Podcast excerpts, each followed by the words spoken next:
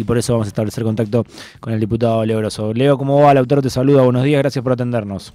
¿Qué tal, Lautaro? ¿Cómo están todos por ahí? Bien. Bueno, Leo, yo es algo que venía siguiendo de cerca porque estaba yendo, pero últimamente no me ha tocado por laburo y estuve leyendo lo que estuvo sucediendo en los últimos días, pero quería que nos cuentes un poquito qué pasó específicamente el día de ayer ¿eh? y qué pasó puntualmente con la situación de, de Stornelli que fue llamado a aclarar en dos oportunidades.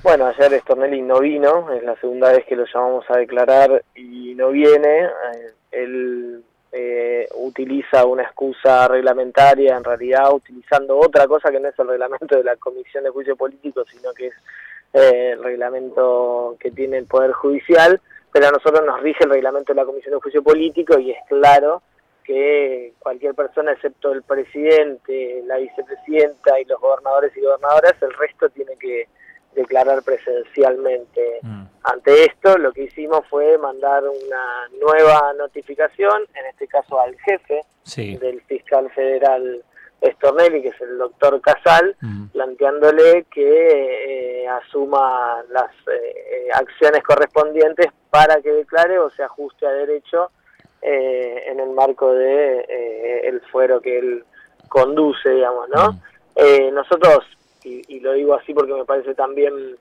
eh, que está bueno aclarar, porque hay mucha cosa alrededor del fiscal Stornelli y creo que Stornelli busca construir ese, esa grieta de alguna manera en la discusión con él. Mm. No hay ninguna animosidad, lo que queremos es que él venga a declarar, mm. porque él podría clarificar cuestiones que han sido denunciadas en una comisión de juicio político mm. eh, que involucran a los miembros de la Corte Suprema de Justicia de la Nación y él es fiscal federal, por lo tanto se debería ajustar a derecho. Eh, nada, vamos a seguir insistiendo, nuestro objetivo es que alguna vez este fiscal eh, se ajuste a las pautas y si no que su jefe, el doctor Casal, mm. eh, tome las medidas necesarias para que él haga lo que tiene que hacer, que es venir a declarar en calidad de testigo, ¿no? Y eso también hay que aclararlo, en calidad de testigo para que nos pueda decir o no eh, responder las preguntas que puedan clarificar y echar luz sobre los eventos que están en, danza en esta Comisión de Juicio Político. Eh, Leo, para tratar de entender un poquito más, corregime si me equivoco o agrega lo que haya que agregar, eh, a, Fiscal Estornelli se lo está llamando porque eh, archivó dos denuncias, denuncias que estaban vinculadas con estos chats que eh, trascendieron de Marcelo D'Alessandro, el ministro ahora de licencia de la Ciudad Autónoma de Buenos Aires, con eh, Silvio Robles, que es eh, la mano derecha del de, presidente de la Corte Suprema, Rosati, y él, en, como en un tiempo récord, archivó directamente las causas. Exactamente, y eso está vinculado con la investigación que nosotros estamos desarrollando alrededor de posible delito que significa abuso de poder por parte de los miembros de la Corte Suprema, que es eh, invadir las competencias que tiene la Cámara de Diputados de la Nación o el, Congreso de la Nación en general sobre el Consejo de la Magistratura, ¿no? Esos chats tenían que ver eh, con eso y las posibles maniobras que nosotros tenemos que comprobar si es que fueron o, o no, porque en definitiva lo que nosotros queremos saber es si evidentemente o no o si, efectivamente o no hubo maniobras eh, y por eso cualquier persona que es parte del Poder Judicial de la Nación debería estar más que dispuesto a, declarar como testigo en una situación como esta. Insisto, la Comisión de Juicio Político está integrada por el oficialismo y la oposición, es, eh, todas las audiencias han sido televisadas y son públicas, todos los procesos son públicos y ajustados a derecho constitucional, eh, legislativo y del reglamento de la Cámara de Diputados y un fiscal debería estar ahí prestando declaración como corresponde. Eh, Leo, ayer era la segunda vez que estaba llamado y no fue.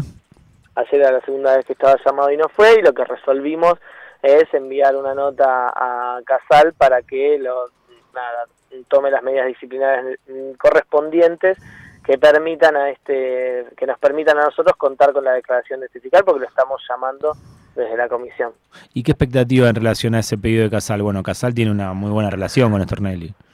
Eh, sí, yo creo que no, la verdad es que algunos de nosotros creemos que no, que no va a venir mm. eh, y nada, y que Casal debería eh, tomar medidas disciplinarias, que también es difícil, esto tiene que ver con lo que estamos viendo, ¿no? Mm. Cuando en el juicio al, político a los miembros de la Corte aparece esto lo digo yo más políticamente, toda la mugre que aparece en mm. términos de las maniobras que estos supremos llevan adelante para ejercer poder, para concentrar poder, para incidir en la política argentina o en las decisiones de gobierno. Eh, nada, eh, eh, nos acostumbramos de alguna manera o, uno deja de, sorprenderse de este comportamiento mafioso.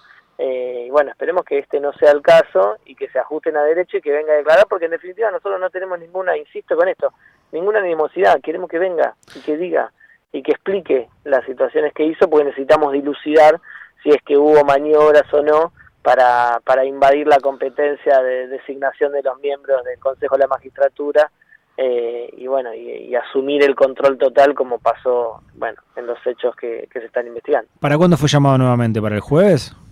Eh, eh, no tiene una fecha específica, insistimos una vez más. ¿Y cuántas veces pueden oír, Leo?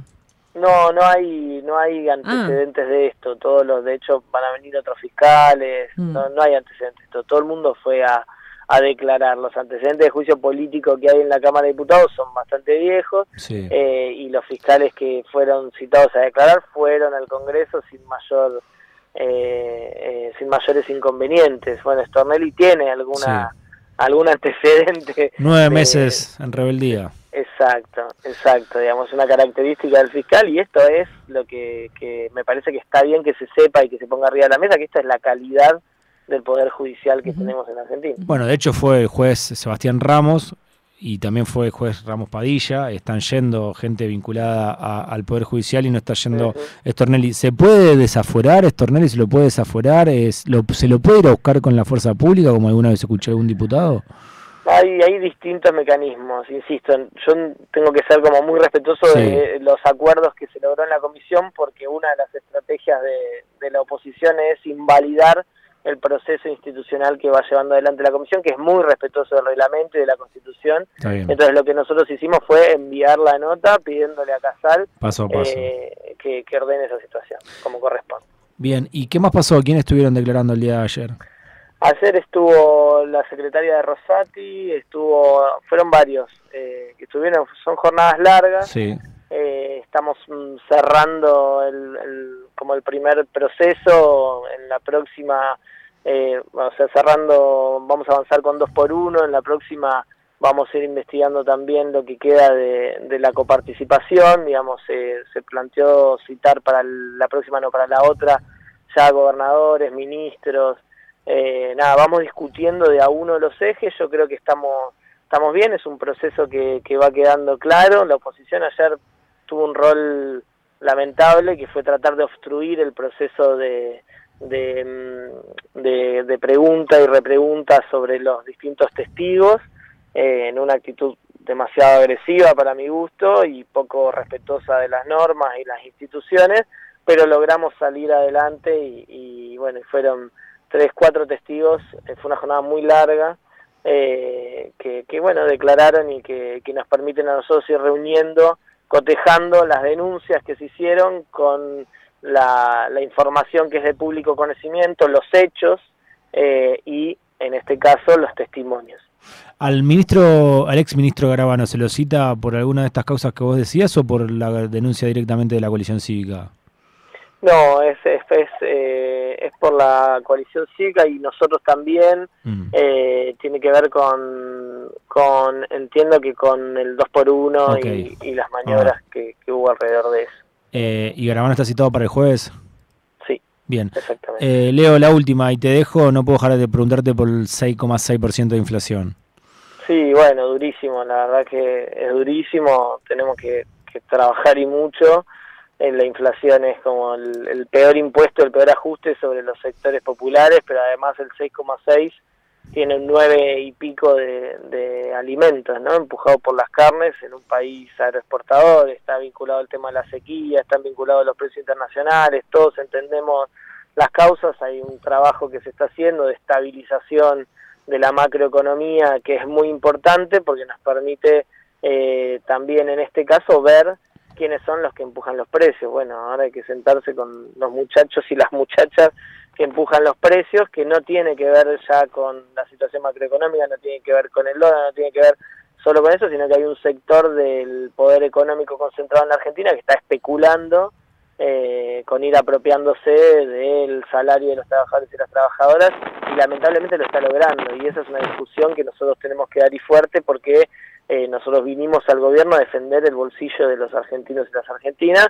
y no estamos logrando eh, eh, cumplir con esa con ese compromiso de campaña. Vamos a seguir trabajando, por supuesto que las condiciones eh, que pone el Fondo Monetario Internacional son durísimas y también debe ser revisado el acuerdo, como dijo Cristina el viernes pasado en Río Negro, me parece central eso, porque en el medio de esta discusión, el Fondo Monetario, cuando nosotros discutimos la, la, la ampliación previsional, la moratoria previsional, nos pone arriba de la mesa aumento de tarifas y discutir los programas sociales, digamos, ¿no? Me parece que el Fondo Monetario no puede discutir la política interna argentina. Bien, Leo, eh, elegiste un tema de los piojos, decinos cuál y por qué, imagino que una expresión de deseo. Es una expresión de deseo exactamente agua de los piojos, esperemos que llueva en todo el país, no solo en los humedales que se están incendiando, sino también en todo el resto de la Argentina que está pasando muy mal con esta ola de calor que no es calor, sino que es desmonte, para mm. decirlo en forma de frase, ¿no? Eh, Gracias. Gracias a vos, Leo. Abrazo grande, gracias por atendernos. Hablamos con Leo Grosso, diputado de El Frente de Todos.